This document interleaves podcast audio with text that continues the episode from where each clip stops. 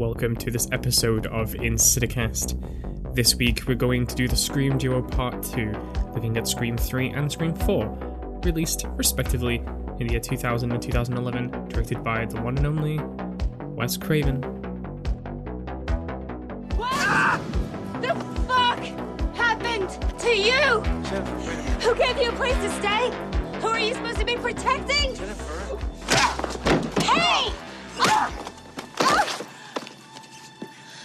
My lawyer liked that. Not as much as I did. Welcome back, everyone. Welcome to this new episode of Insidicast. We're back at again talking about Scream, as we have the new one released in just a few days.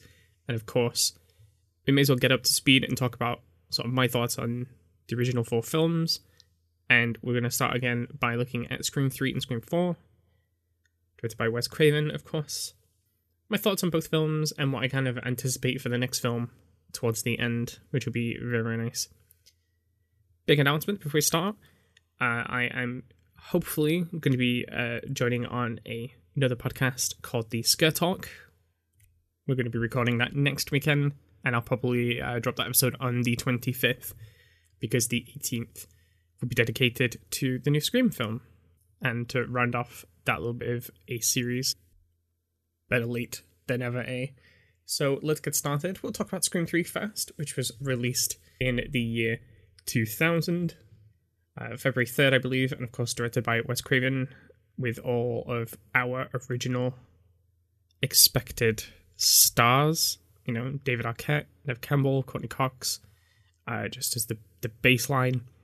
And then we have a whole array of new characters, uh, as basically we're going to be replicating a lot of what happened from the original film, as this is kind of where Stab three is setting things, you know, back in Woodsboro, back with all the original people.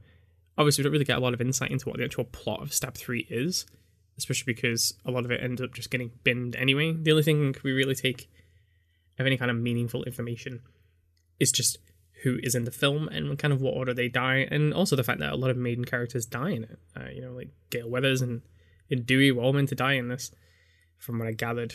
And, you know, although it may never happen in the actual Scream franchise, we'll see what happens in the next one. But um, at least in Stab, they're kind of warming up the idea that these are possibilities. So, Scream 3, I think, is obviously the probably the most divisive film in the franchise. I think a lot of people generally didn't think it was that good, but obviously there's a lot of really stark defenders of Scream 3 uh, in, in thinking that it wasn't as bad as people say it is, and that actually there's some really good content in there. Uh, and kind of like in the middle. For me, Scream 3 has always been a bit like, nah, I could take it or leave it. I, I don't think it's bad. I just think you could tell that it feels like a film that was kind of glued together and not specifically had the same kind of finesse as some of the other Scream films. And obviously now when you look back, there's a lot of social messaging that's kind of empowered this film a lot, especially when you think about like the similarities to Harvey Weinstein and, and sort of the things that happened within the Hollywood industry and people that were essentially victims to gain roles on, on major films. Uh, it, kind of has given the film a bit of a lease of life, or at least more contextual relevance into why certain themes were even in the film to begin with. Because obviously, this this film could have been set anywhere at any point in time, you know, in, in any country really. But we're in the heart of L.A., Hollywood, you know, talking about major Hollywood films within a film, and obviously the culture behind that. So there's a, a deliberate choice into why this message is here. I hope. Well, if I'd never seen the film before, which obviously I have, if I was watching it for the first time, I would hope that it wouldn't be something that gets lost in the sauce of its own messaging, because sometimes that, you know, really damages a film, especially if it's within a franchise. But as I know the film, I've watched the films many times, I don't think it does that. I think it just about manages to save itself by being somewhat remotely interesting. But obviously, there's quite a lot of issues in Scream 3, which we'll just get into now, I guess.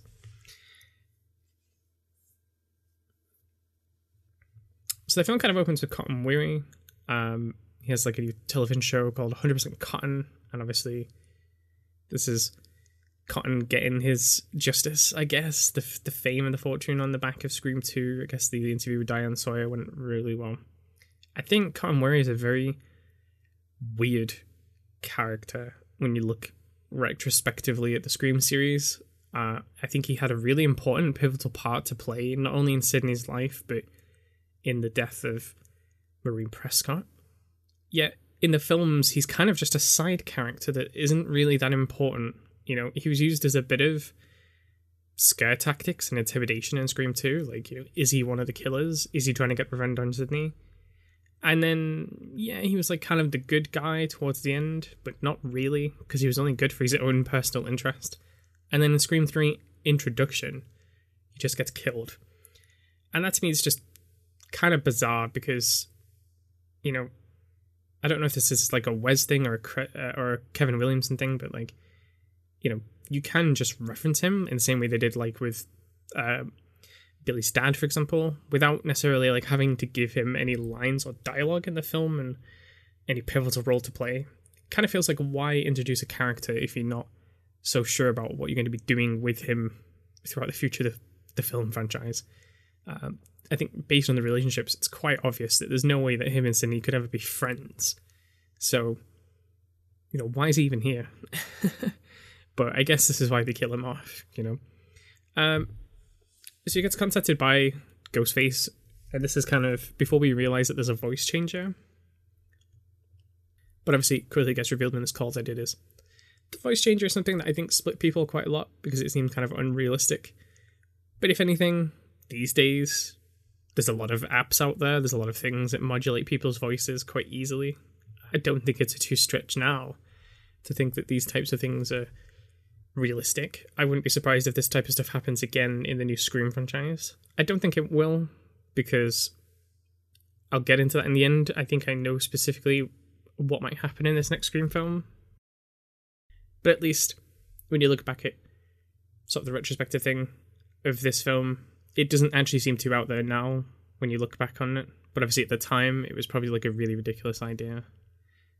But I didn't think it was too bad. I think it adds some pretty decent moments of you know doubt on on who's communicating with each other. And considering that there's not actually i think a lot of setup of potential suspects in this film that you guess you kind of need to have some kind of seed of doubt.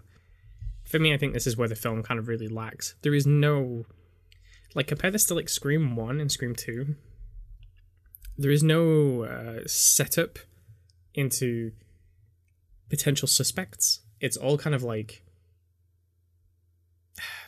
just a group of people, and then there's a killer, you know, and it could literally be anyone, including people that we're not even looking at right now, because they all appear as victims.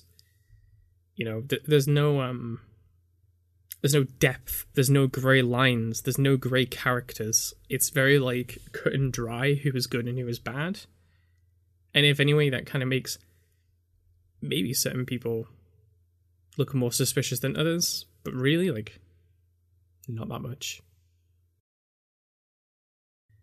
So Cotton and his girlfriend is dead.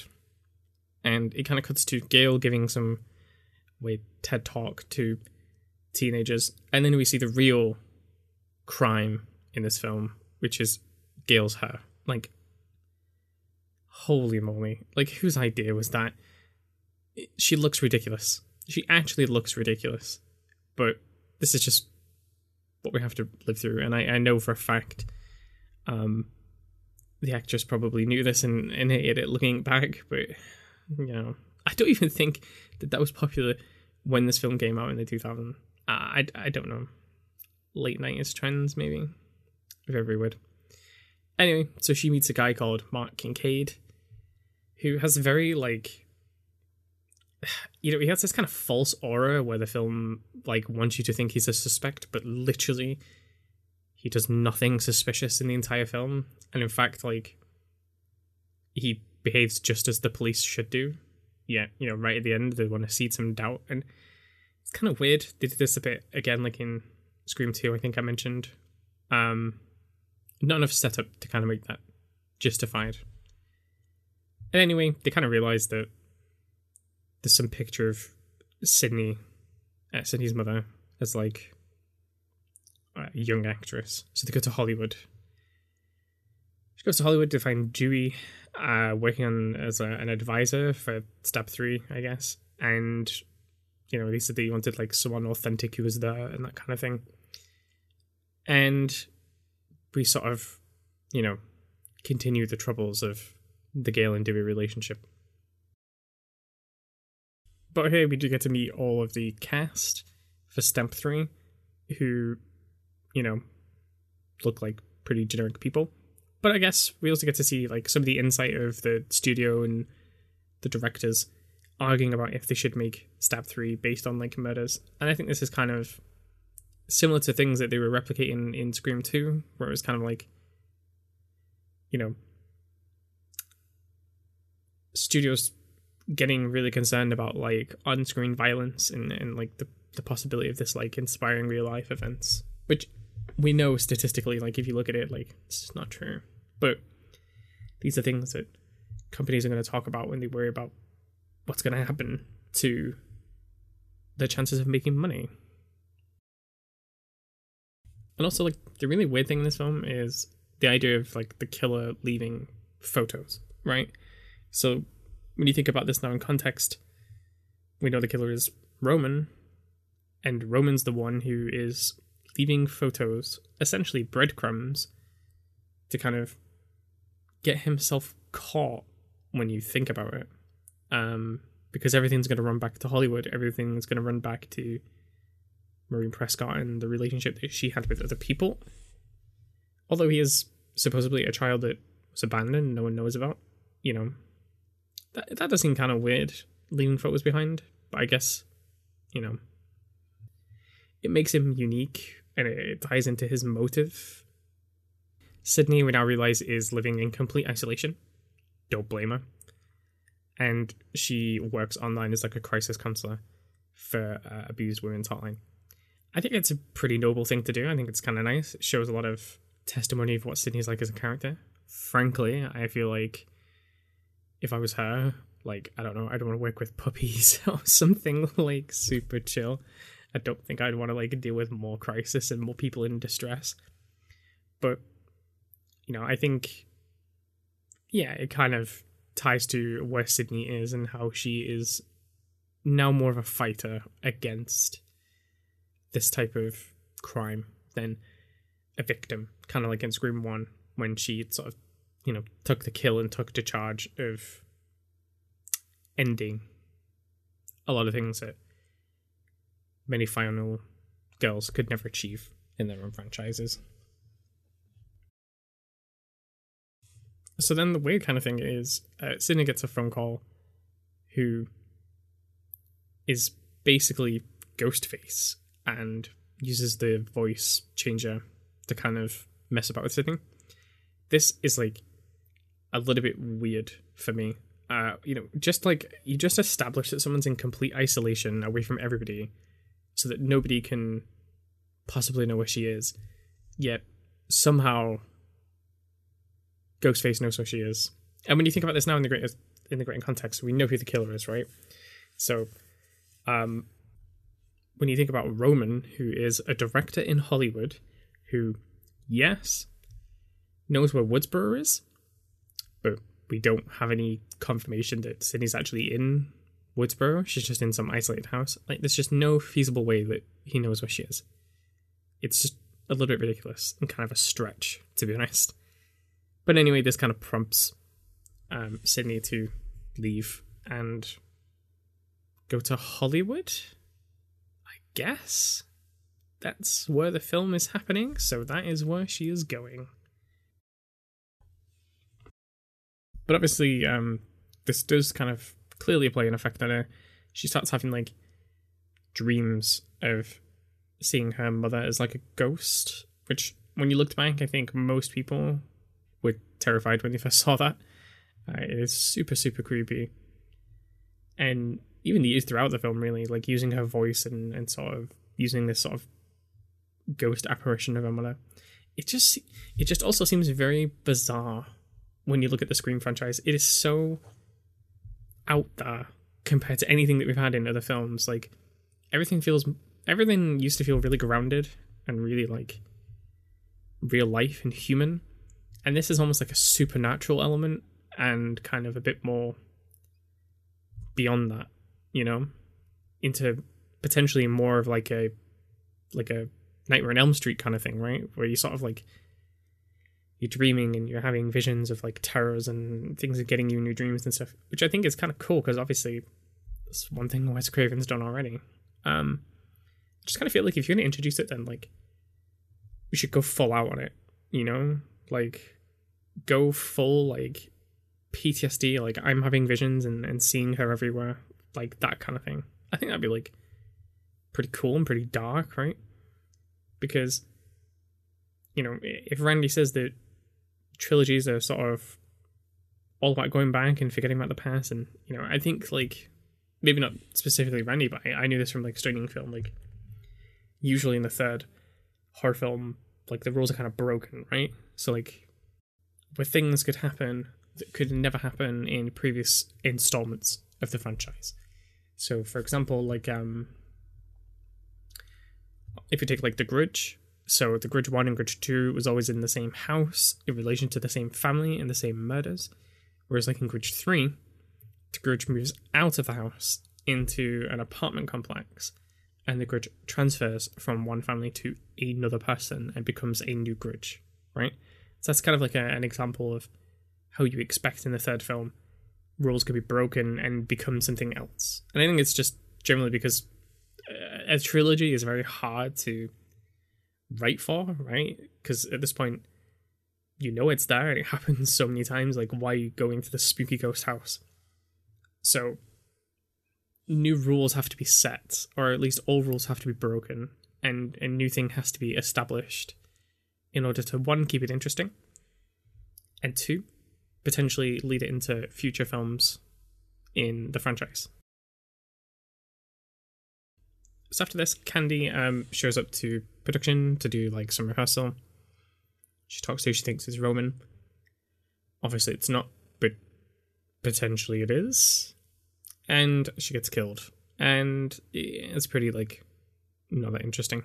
The main thing that stood out for me was just the whole thing where he comes out between the other costumes. I only remember that because that was in the trailer for this film all the time. That was the only thing they wanted to show you in the trailer. That the thing that stood out the most. That's all I kind of remember about that. Her death is a bit like, eh, and her character is a bit, nah. Then it kind of cuts to Dewey and Gale going to uh, Jennifer's house. Jennifer is like, hundred percent the the best character in this whole film. Like she is hilarious. She's played by an actress called Parker Posey. If you've ever seen her sort of IMDb, like it is chock full of stuff. She's been in in so many things. Very very talented, very cool. And in this film, she's just so good, man. She's just hilarious. She kind of realizes and explains to the cast that people who are being killed now from the set uh, are dying in the order that they did in the script. And obviously, she's like freaking out because she's next, and Gale's so offended that she even dies, which is kind of funny. So meanwhile, the rest of the the cast are sort of ripping up the script. They're sort of done because the film's been cancelled, and obviously, they look at a picture of Maureen Prescott again, the one from the crime scene, and obviously they compare this to one that Jennifer was taken out and realized it's the same building. And this is where they realized the connection that Maureen Prescott was here in Hollywood before she met Sid's dad. And, uh, you know, she was involved in the horror productions made there at the time. And obviously, this is where we later reveal that she was subject to a lot of the uh, sexual like exploitation in order to get films. Um, this kind of gets relayed relayed a little bit by um, Carrie Fisher, who plays a woman who looks identically like Carrie Fisher, but I think though what kind of annoys me about these pictures being used as a plot device is they look so badly edited that it really is distracting and it's quite jarring. And uh, the reason why I bring this up and make an issue of this is because when something looks that edited, right, you can't then just take it at face value and say, "Well, that means this person was here." It's like, "Well, no, it looks like a newspaper cutout, and that she's been glued in front of a building, and then you just make assumptions that she was here based on this photo." You know, there's no kind of question. I know, like in the film, they have to assume that the photo is just real and that it doesn't look as bad as it does. You know, but there's no kind of question on if these photos are even legitimate. They just take it all at face value. You know, it's kind of weird to have like a whole uh, police section of the film with like police cast. Yet there's no kind of like investigation side of it. You don't get to see like the in and outs. It's the cast, which is Dewey, which at this point is basically like not a police officer, I guess, because he's off duty doing this, and a lot of people who were involved in the original films, but then a lot of the cast who isn't involved in that and has no idea, all trying to figure out the crime on their own. And yeah, I, I think it would have been nice to see a bit more like of the police investigation side as well, because I think as well because there's no setting up of like potential suspects, and I think because they kind of wanted that McCade Kincaid guy to be like a potential suspect. I guess they didn't really want to show a lot of his thought process and reasoning, but you know, I think it would have been good to to see like their idea of suspects because then maybe that gives us something to work off as well. So it's like, oh, the police thinks, you know, X person's a suspect. Well, then that gives the audience something to go off because so far the film gives you nothing. Because with, I guess, with having the voice modulator as well, like it could literally be everyone what you should do on the back of that is make everybody suspicious, right? You should potentially also make Dewey and Gale, Kincaid, Roman, Milton, you know, all the other cast, right? Uh, like Angelina and Jennifer and, and Tyson and uh, Sarah and Tom. You know, make all of these people suspicious in some way, right? Maybe like the police can find some type of dirt on all of them that kind of makes them suspicious.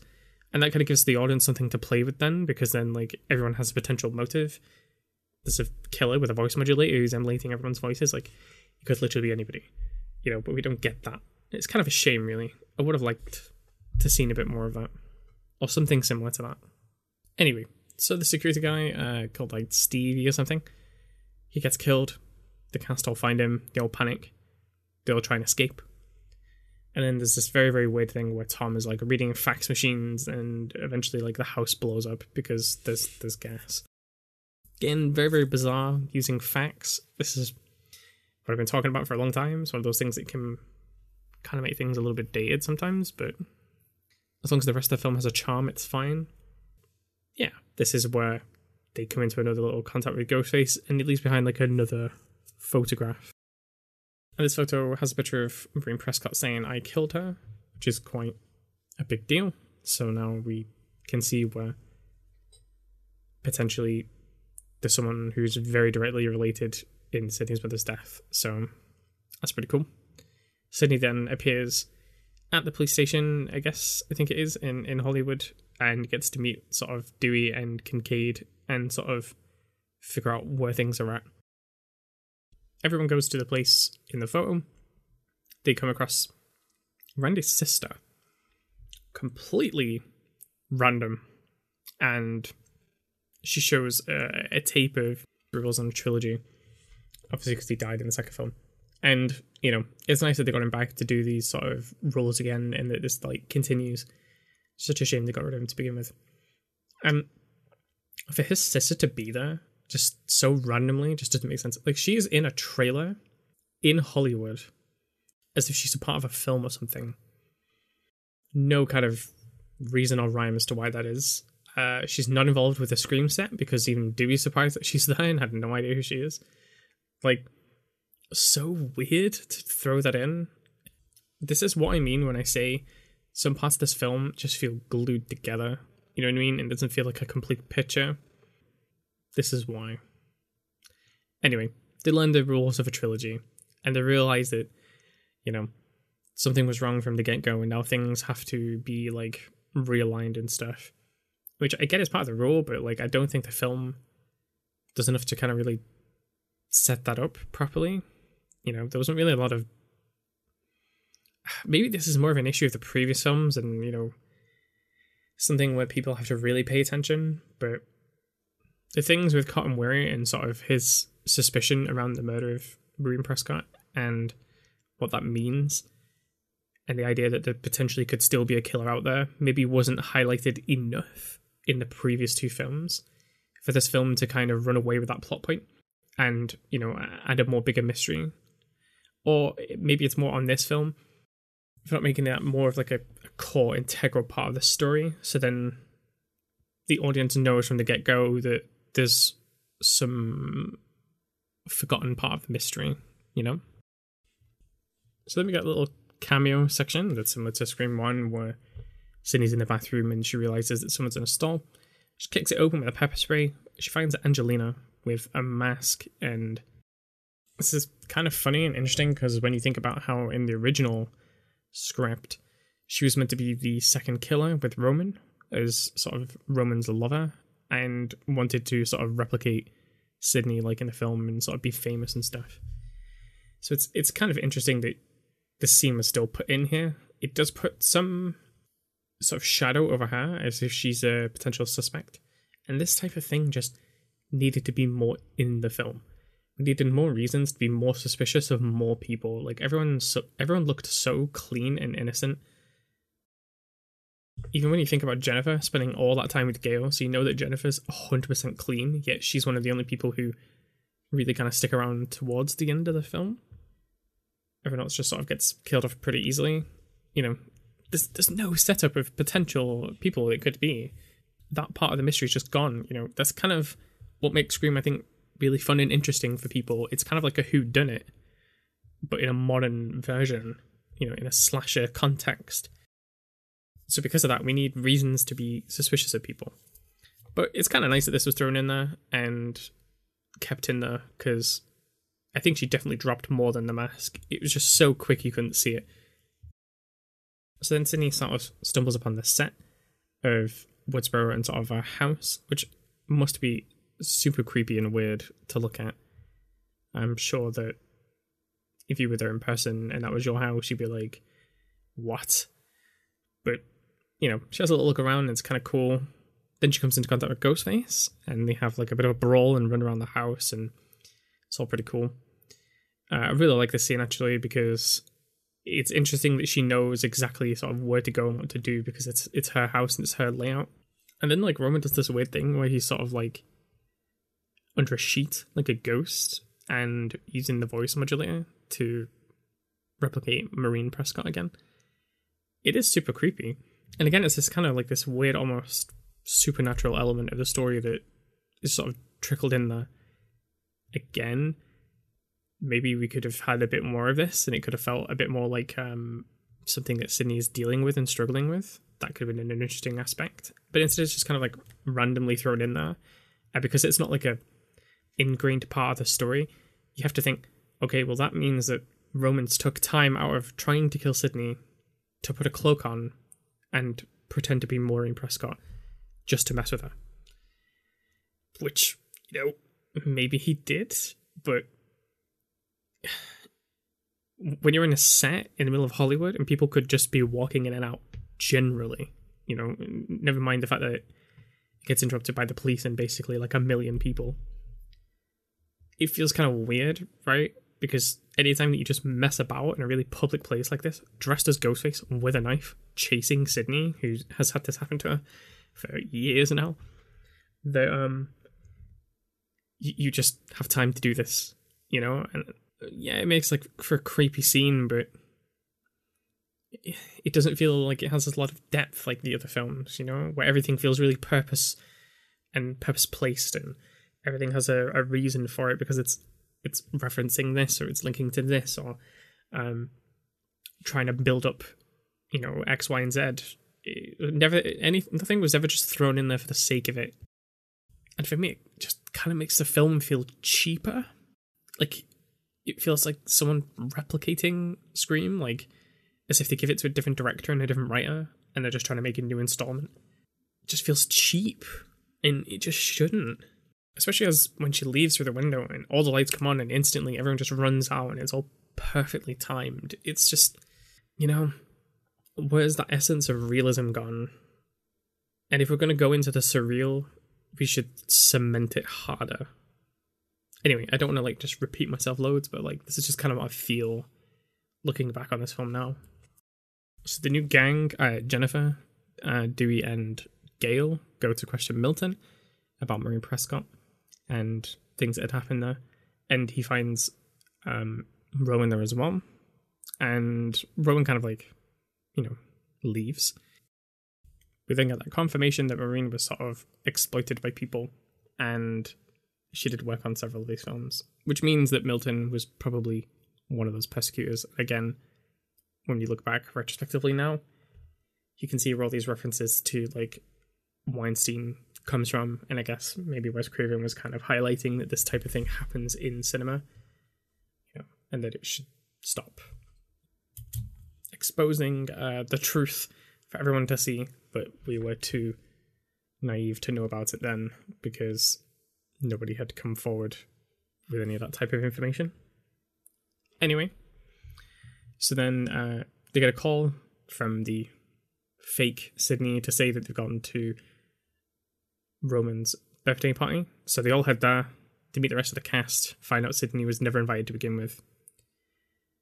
Basically, Kincaid heads her as well, tells Sidney not to go, but she goes anyway. She brings a gun. And they all kind of meet up together and have somewhat of a party, I guess. Fun fact as well, I'm pretty sure that um, Roman's house in Scream 3 is the same house that was in Halloween H2O, if I'm not mistaken. Although it wasn't a, a house in H2O, it was used as a school, I believe. So that's kind of cool.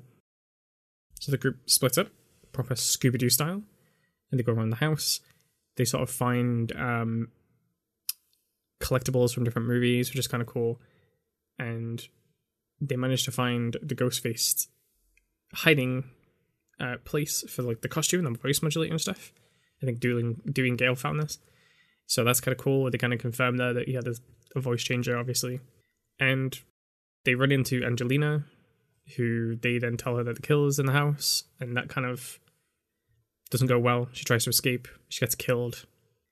Obviously, um, this would have been a red herring if it was still the case that she was still the killer, kind of like in the first film, but it's not the case. So she's actually just dead in this. Gale goes into the basement and finds Roman dead in like some coffin. Guess another kind of red herring. This would have happened in the first one. So if you think about like how the original script went, like those two would have been dead and not considered like suspects. So then, you know, who would it be? But obviously that's not the case now. While she's in the basement with him, Dewey comes to save the day, and obviously doesn't. Ghostface throws a knife, which hits him in the head, which I think is absolutely insanely ridiculous. And then, yeah. So to wrap this up, Sidney comes. They have like a one-on-one spat. They realize that it's actually Roman. Roman is in fact um, her brother, who Maureen Prescott um, had an affair with some person, and basically she just never accepted him as a son, and therefore he was abandoned, and he feels jealous because Sidney had this perfect life, whereas he had nothing. But when you think about it now, retrospectively, um, I think Roman had the better life than she did. I mean, he was a director in Hollywood working on Stab, which, if it's anywhere near Scream, the actual film franchise, then in the world of Scream, Stab would have been a massive film franchise. He's technically like a millionaire, is he not? Like, at least? Like, anyway. So they have it out, have a good fight. Sidney gets shot. That's a shocker. You realize she's wearing a bulletproof vest. Of course, she's been to the police station. You know, she's going to have one of those. He got shot as well. Found a in the head. Dead. Um, GG the ends, I guess. And then obviously, at the end, they all sit down and watch a film together. It's kind of like a weird picturesque ending. And the door opens and Sidney leaves it because she's not scared anymore. I, I like all these like little symbolisms that they give Sidney. It's just very, very bizarre that um there's these like random moments of just surrealism. So another part of this film is like supposedly there's three endings, but they never told the cast which one they was going to have. And I'm kind of curious what those other two endings would have been. That'd have been nice. So that's essentially Scream 3 in a nutshell. And my general feelings is that it's just kind of a glued together mess, which has a lot of pieces of really good and interesting stuff. It's just they never commit to anything. So because of that, like, it just feels a bit janky. I would have loved for them to either played on more of the kind of supernatural element and made it more of like a maybe like a PTSD thing for Sidney or like some kind of like a weird illusion and stuff. Or they kind of ran with um the idea that everyone could be like a potential suspect, you know, just like the first film, everybody's a suspect. Um, and sort of did more to kind of cement that with the audience and give everybody a motive because it's Hollywood, and in Hollywood, I guess everyone's trying to gain something, you know. So yeah, that's my general thought process on Scream Three. Uh, we'll move into Scream Four, which um, I have much more fonder opinions of. And then at the end, like I said, I will talk about my potential predictions for the next Scream film. Then it's time for your last chance question. Name the remake of the groundbreaking horror movie in which the villain. Halloween, uh, Texas Chainsaw, Dawn of the Dead, The Hills Have Eyes, Amityville Horror, uh, Last House on the Left, Friday the 13th, A Nightmare on Elm Street, My Bloody Valentine, When a Stranger Calls, Prom Night, Black Christmas, House of Wax, The Fog, uh, Piranha. It's one of those, right? Right?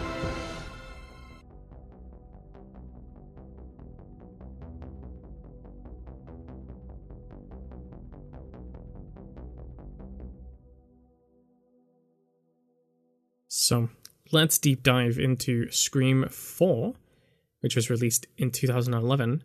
Surprisingly, a massive 11 year jump between Scream 3 and Scream 4, which, when you consider like Scream 1, 2, and 3 were all relatively like within a few years of each other, this is quite a big, big jump. And it's kind of being replicated now from Scream 4 to Scream, which is going to be 2011 to 2022. It's another 11 years. It's kind of interesting why things were done so late on and why this sort of stuff wasn't jumped on sooner.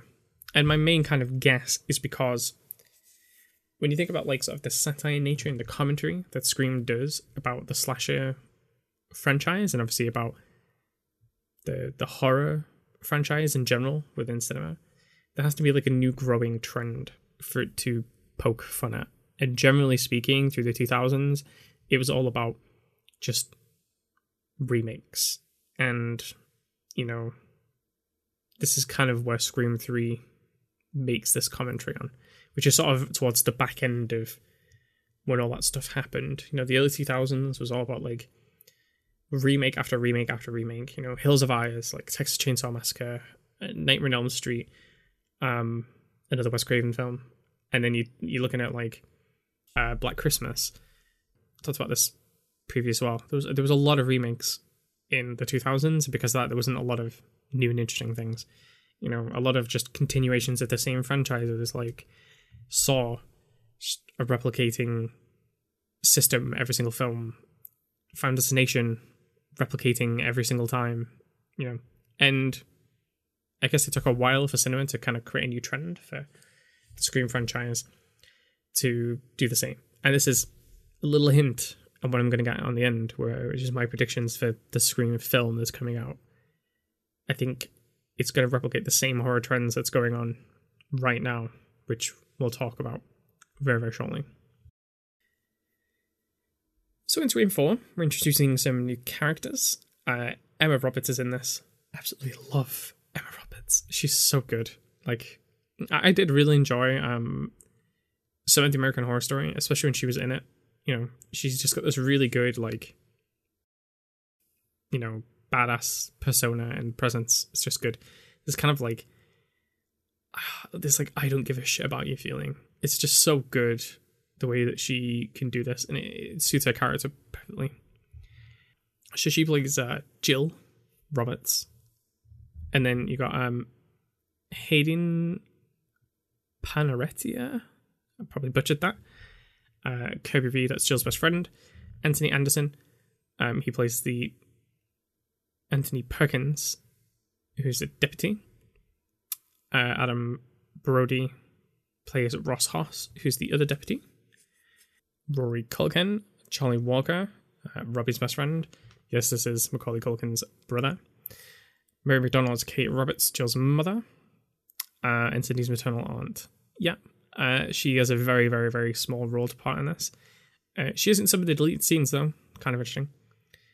Uh, Marley Shelton as Judy Hicks, deputy again. Uh, Judy Hicks in this is probably the most creepiest character we've had in a single Scream franchise. Um, I think that's kind of the point, though. It's kind of something they wanted to give you that sort of doubt over. Alison Brie as Rebecca Walters, which is Sidney's publicist. She, yeah, she's okay. She definitely suits the role quite well. And then there's some other like general random people who don't really matter too much because they just end up dying anyway. So the intro for this film is kind of bizarre. It's basically a film within a film. Um, it got to the point, I guess, now where even Stab within Scream has become self-referential of its own nature of being a horror franchise. So we're getting into the inception level of like horror filmmaking right now, and yeah, this is kind of cool. It definitely ca- catches you off guard, and then you know it brings you back to the original actual two main girls of this who end up getting killed. It's kind of I think when I first saw this film, I got kind of confused because it gave me a lot of like scary movie vibes, where I uh, kind of didn't know if this was serious or just like a parody. But no, it's 100% serious. And uh, so two random girls on a campus get killed.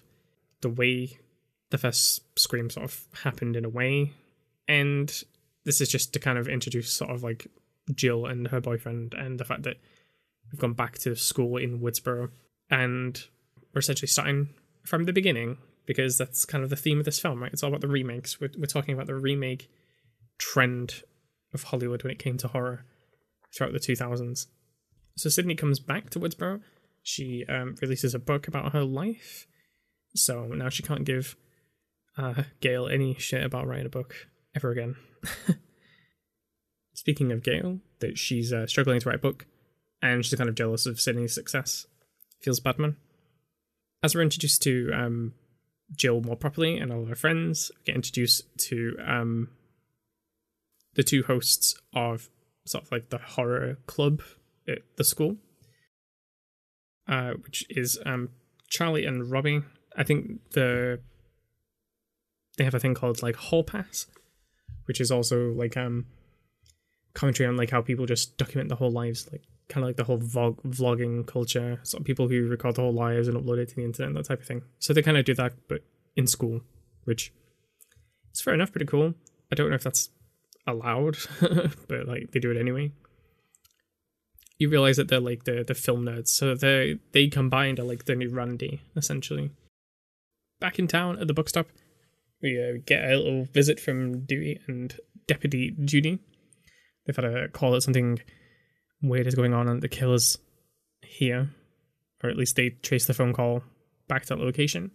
And for some, somehow they managed to find the phone in the trunk of the car. I don't know how they heard that from the ringtone, but they did. And they found pictures of Sidney covered in blood with a knife and the phone, and it all kicks off. So doing uh, Sidney have a little chat in the police station. Gale tries to join in, but Deputy Judy's just like, no, you it's a police business. Go away. And Gale's just like, how dare you?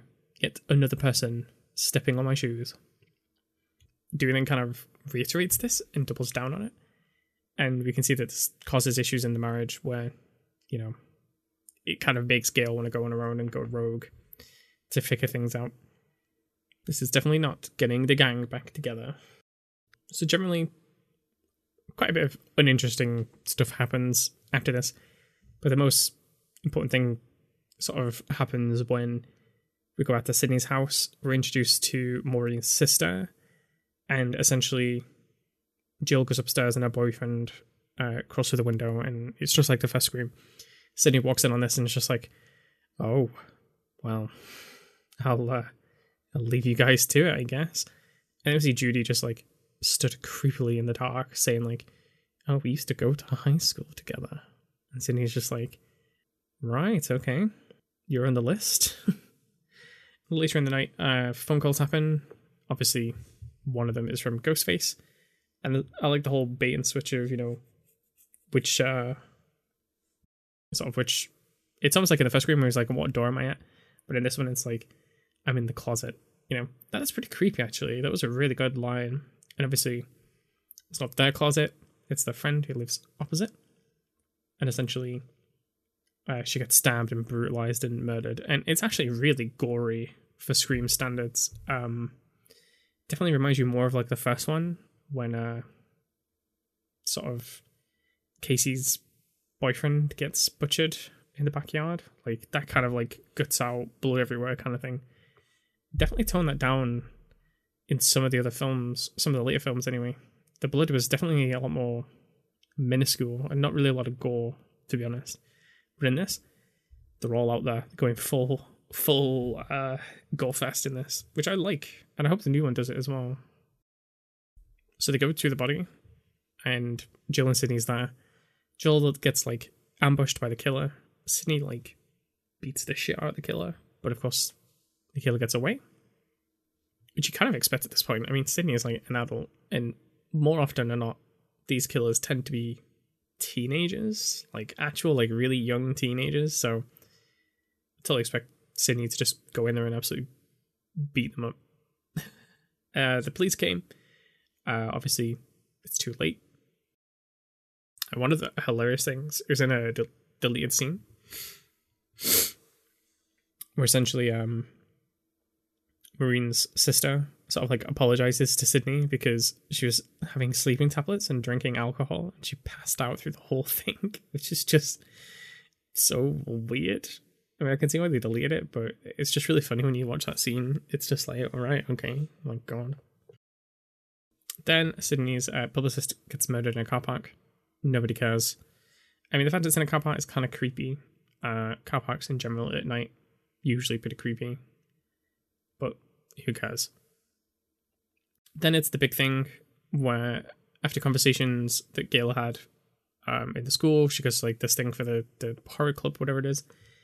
Sort of agrees to work with Gale in order for her to do like a cameo because Gale sees that you know they're recording everything and there's no cameraman these days.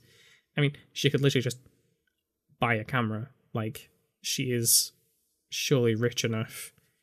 But anyway, uh, they realize there's a thing called Stabathon where they, they play like all like seven, eight stab films back to back, and everyone's gonna be dressed up in masks. Sounds safe.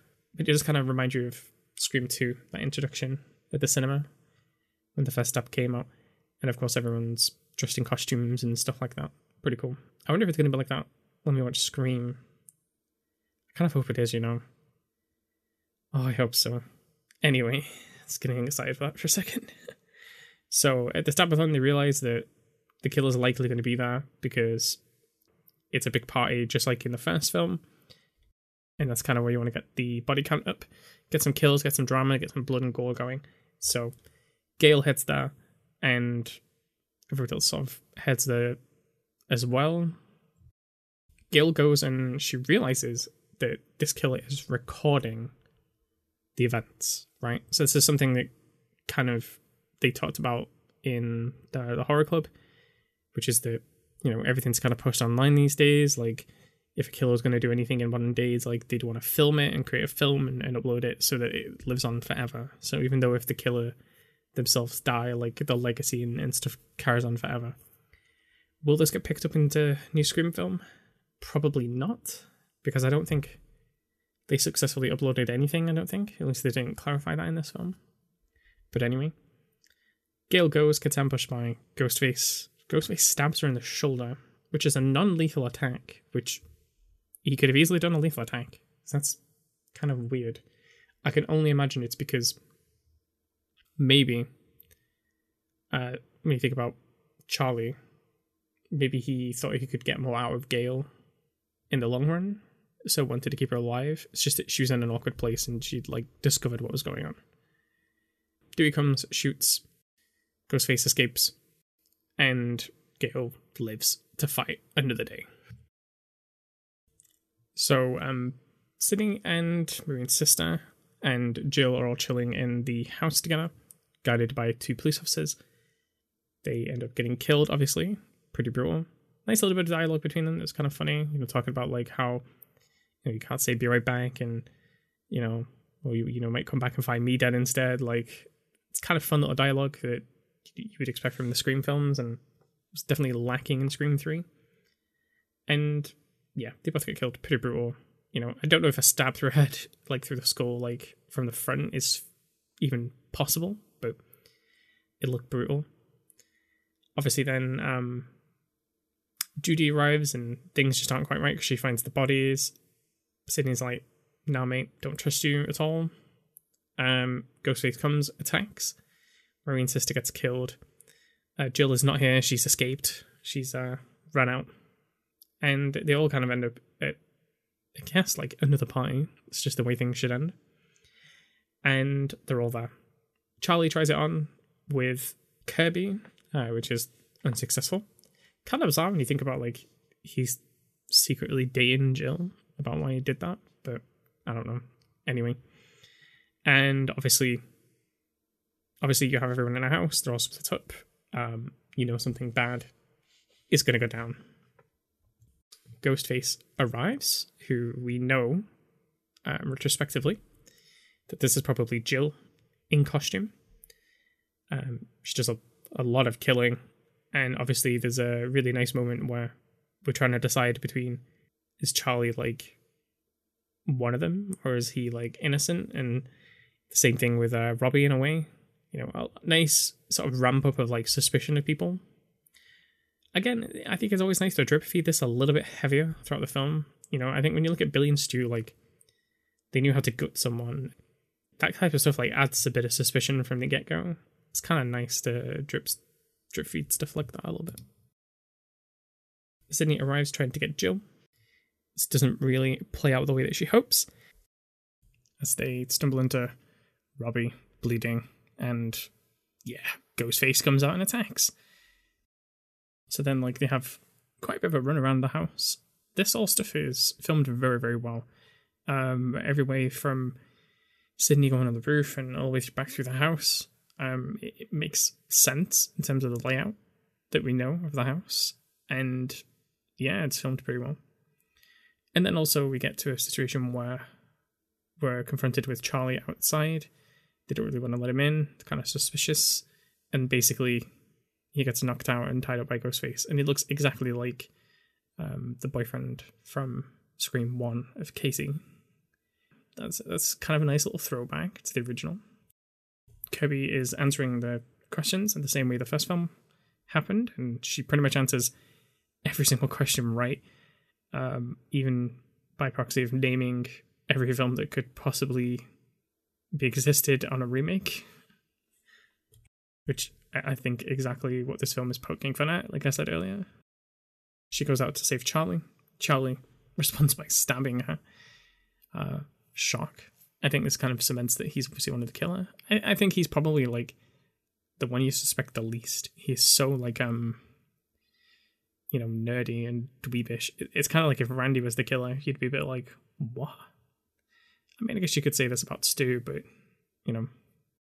Yeah, I thought it was quite a surprising act. And then the whole thing reveals itself, where essentially Jill and Charlie are working together in order to um, recreate the events of the first film, so then Jill can become famous in the same way that Sidney did. And obviously, the relationship she built with Charlie is just fake and purely just used for the fact that she needed someone else to do some of the kills and someone to blame the whole thing on so that she can appear innocent towards the end. So Charlie doesn't live. Most of them don't live. And then we get this amazing scene where Jill is sort of creating the crime scene. She's stabbing herself, pulling her hair out, throwing herself all over the place, covering it, like throwing herself into glass. You know, and then lies there mirrored to Sidney on the floor as this like perfect replica. And so here's kind of like a, a hot take about this film. I think this is the first time we've seen a killer that's actually like really truly calculated and planned and, in everything that was going to happen from start to finish. Like even Billy and Stu didn't know how they were really going to end it. Like they knew they wanted to blame sort of Sidney's dad, but how that sort of happened clearly wasn't well thought out because otherwise they wouldn't have revealed who they were in front of so many people, including a police officer. um, but in this, like, no, it, it, I think Jill did a really good job of covering all of her tracks and making sure that no one could find out. And the only way to sort of finalize this is just to kill Sidney towards the end. And in many ways, this kind of makes me think that Scream 4 is the Scream 3 that we should have had. Um, obviously, some of the commentary wouldn't have made sense because there wasn't really that much of a heavy remake culture at the beginning of the 2000s. It kind of came a bit after it. This is kind of a lot of the same motivations of Scream 3. So, if you think about Scream 1 as being like Billy sort of getting Sidney for basically ruining his family, Scream 2 is essentially Billy's mother getting revenge. So that's like the main motivation. Scream 3 is like, you know, Sidney's brother um, being jealous and wanting to have what Sidney had. Well, that's kind of the same motivation, except in a way, Jill is way more believable and way more compelling and way more planned out. You know, not as emotionally impulsive. Like she's very calculated from start to the end. She approaches it like, well, now it's time to get to work and get it done. And it's really refreshing. And I think it's sort of the same motivating factor as Scream 3, but like without all the fluff and confusion. And instead, we have like this really cold, calculated person. And I love that, you know, absolutely. So it kind of ramps up in hospital where Sidney like is going to make it, and you know Jill applies that well we got to go to work kind of attitude and tries to go and like suffocate Sidney, which I don't know how that would have played out because you know they're in a hospital.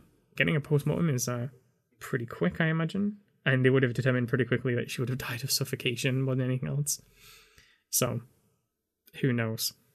But it made a really good ending, especially um, you know, sort of getting killed by like a a shock machine, whatever those things are. Pretty cool.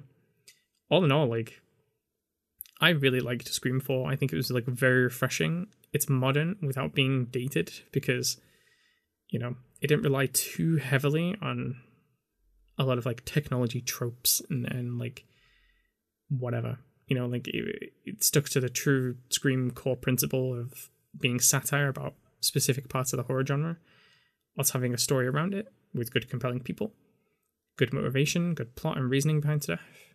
Pretty solid film all around. I really enjoyed it. So it's like a final rating for both films. Scream 3 probably gets like a 2.5 out of 5, 100%.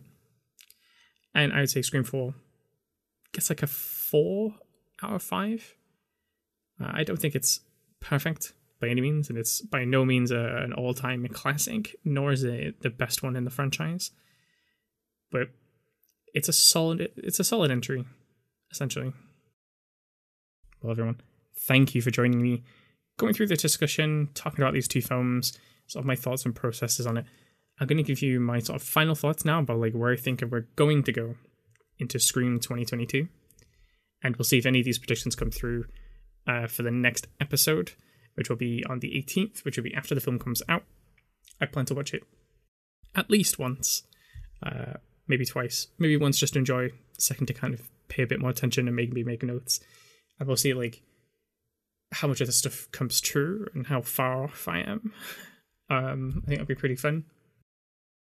So if you take like one of the core principles of Scream and what it tries to do with the franchise is the commentary on um, the common tropes and trends of cinema, especially in the horror uh, department, and how it can poke fun at that and sort of highlight this to the audience and maybe reasons why. Obviously, in with the Scream, we won't have Wes Craven, so a lot of those stylistic choices might not be there. But we still have Kevin Williams. So I've kind of come to the conclusion that the story, at least, will still be solid, and the writing will still be solid. And all we'll get is probably a more modern, more, you know, polished Scream film that maybe, uh, you know, isn't as reliant on a lot of the more traditional filming that maybe Wes Craven would have done. You know, the guy's been doing it for he was doing it for a very, very long time and you know, people get habits and they like to film things a very specific and certain way, gives them a flavour. And it does mean that like over decades a lot of films can look very similar. And what you don't want is a film to look like the same that it was like 20, 30 years ago, just with like a modern filter. Like you want a film to feel modern and there's many ways that films can do that these days. Looking at a lot of like, if you take things like uh, Conjuring and um, you know a lot of James Wan stuff, a lot of more like the paranormal films that have come out lately. You know, there's a lot of like long shots, a lot of lot of wide shots, um, same kind of thing with sort of like uh, Hereditary and stuff like that. You know, I imagine we'll get um a lot more things hiding behind people, a lot more shadow sort of things you have to look out for, um, a lot more. I think we'll see a lot more like stuff like that, which will make 100% interesting reviewing watching. I think that's what a lot of horror films try and do these days. They want to have these like little Easter eggs so that when you rewatch it, you'll see a lot more content. So the main overarching plot and theme is going to be the common trend that I think happens a lot in remakes these days, which is it goes back to the first film and creates a new timeline. So if you look at like Halloween, if you look at the Child's Play film, uh, the Poltergeist film, Evil Dead, the Grudge film, especially as well. Um, even just taking two of those examples, if we take like Halloween 2018 and The Grudge. So both these films keep the same title as the original film that came out, except what it does is it tries to become like an authentic true sequel right so you rewrite the history you basically scrap off all the other franchises. So i imagine in this film everything that happened in scream 2 and scream 3 and scream 4 will just become irrelevant because the motives of the killer in this film i imagine will be to create a true authentic original sequel which goes back to the original of billy and stu. And instead of um, referencing what came after it and taking inspiration of what came after it will create its own new timeline to spin off and we'll see what happens after that. Because in actual like horror outside of this sort of satire nature a lot of that stuff hasn't really been very successful. Um, the grudge definitely didn't um, do a lot of favors. The poltergeist film despite the original having many sequels they never made another one didn't do very very well. Halloween and Halloween uh, Kills pretty divisive amongst a lot of people. I did quite like Halloween Kills, um, but I know a lot of people didn't. You know, and we'll have to see what Halloween ends turns out. But this is my sort of theory of what's going to happen.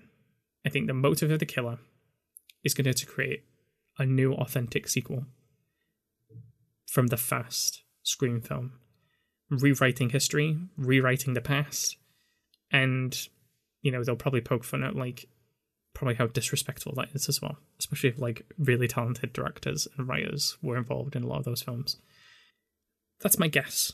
And maybe this holds some credence to what people are saying, where potentially we might get a return of Stu, which uh, Matthew Lillard has denied so far, as we know, any involvement in the film. Uh, that he just is purely looking at this now as like a fan and and that's it and he's not involved he's not been contacted and he's not going to be a part of this but as we know wes craven has always said that he never wrote stu to be a character that dies and if we want to have a film that goes back to the original to create a new authentic sequel i imagine it might be led by stu and somebody else to sort of take revenge for billy so sort of like um the what happened after Scream ended. Do you know what I mean? Kind of like in Halloween Kills, where like we see what happens at the end of Halloween, and we rewrite that history, right? So now it doesn't lead into Halloween 2. Instead, this is the new timeline, right? I hope this makes sense to people. This is what I think might happen with Scream. So now it will happen straight after the end of Scream 1. It will rewrite the timeline, potentially go ahead across. The only thing that is potentially against this theory is a line that Sidney says in the trailer, where she says, I've been through this a lot.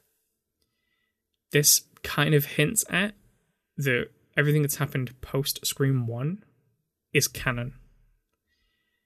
So maybe, if my theory is true, it's only in name, not in practicality. So it's just a motive that the killer has, rather than the studio themselves wanting to create an authentic sequel.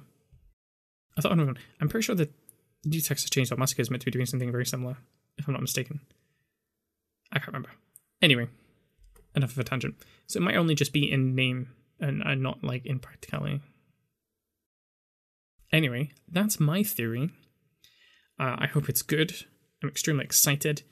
I can't wait to hear what other people think as well. Um, when I put the post onto Instagram and Twitter, um, feel free to let me know what you think on there about what you think is going to happen in the film. After I've watched it as well, I'll probably do a short video for YouTube uh, where I'll talk about the film and what happens, like a review. Uh, I might do like a, a spoiler and like a non spoiler sort of version. And yeah, we can have a chat about either as well. That would be pretty dope. So next episode, 18th, that'll be the Scream review. 25th will be my collaboration episode with Talk. Um, we might be covering some Texas Chainsaw Massacre stuff there. That'd be pretty cool. Not sure which one yet, but we'll soon find out. So um, please do check out that episode as well. Check out them out as well. They're very nice people so far, um, and the podcast is really good fun. Okay, well, thank you all very much for listening. Do check out the links below. Give me a follow on Instagram, Twitter, YouTube. You know, a little subscribe, that'd be nice. Check out the video I did on there as well of Chucky, uh, the TV series, a little review. Uh, there's a Discord link as well if you want to talk in Discord. So far, there's only me in there, so be a one on one conversation. And for everybody else, I will see you in the next one.